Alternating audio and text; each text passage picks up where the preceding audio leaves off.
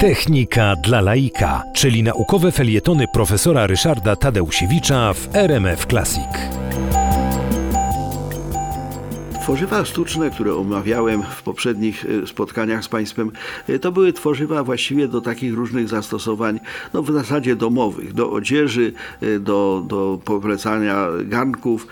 Natomiast do celów budowlanych, do celów ciężkiej mechaniki, właściwie te tworzywa się nie bardzo nadawały, po prostu były miękkie, były słabe. No bakelit był w pewnym stopniu tworzywem przydatnym, ale pozostałe raczej nie. Natomiast Natomiast w 1827 roku Eugen Baumann, e, taki niemiecki fizyk, wykrył polimeryzację polichlorku winylu i okazało się, że powstaje tworzywo, które jest no, twarde, mocne, mogło, mogłoby być zastosowane w wielu rzeczach.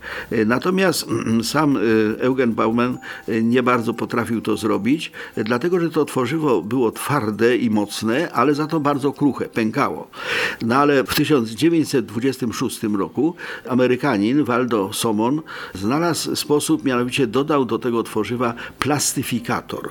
Plastyfikator powodował, że tworzywo e, polichlorek winylu PCW czy PCV było nadal mocne, twarde, przydatne w budownictwie, ale jednocześnie przestało być kruche i przestało być e, no, z tego powodu nieprzydatne. No i wobec tego znaleziono ogromną ilość zastosowań w budownictwie. Polichlorek winylu właściwie właściwie ma z punktu widzenia e, inżynierów, z punktu widzenia technologów e, same zalety. Natomiast jest on e, jednym z najpoważniejszych problemów ekologicznych, dlatego że w odróżnieniu od innych tworzyw, które na różny sposób można próbować jakoś tam utylizować, czy przynajmniej unieszkodliwiać, polichlorek winylu jest niezniszczalny. Absolutnie setek lat trzeba, żeby ten polichlorek winylu się samodzielnie zniszczył. Więc w związku z tym mamy tworzywo, mamy korzyści z tworzywa i mamy problem, ekologiczny problem. Co z nim robić, jak przestaje być potrzebne?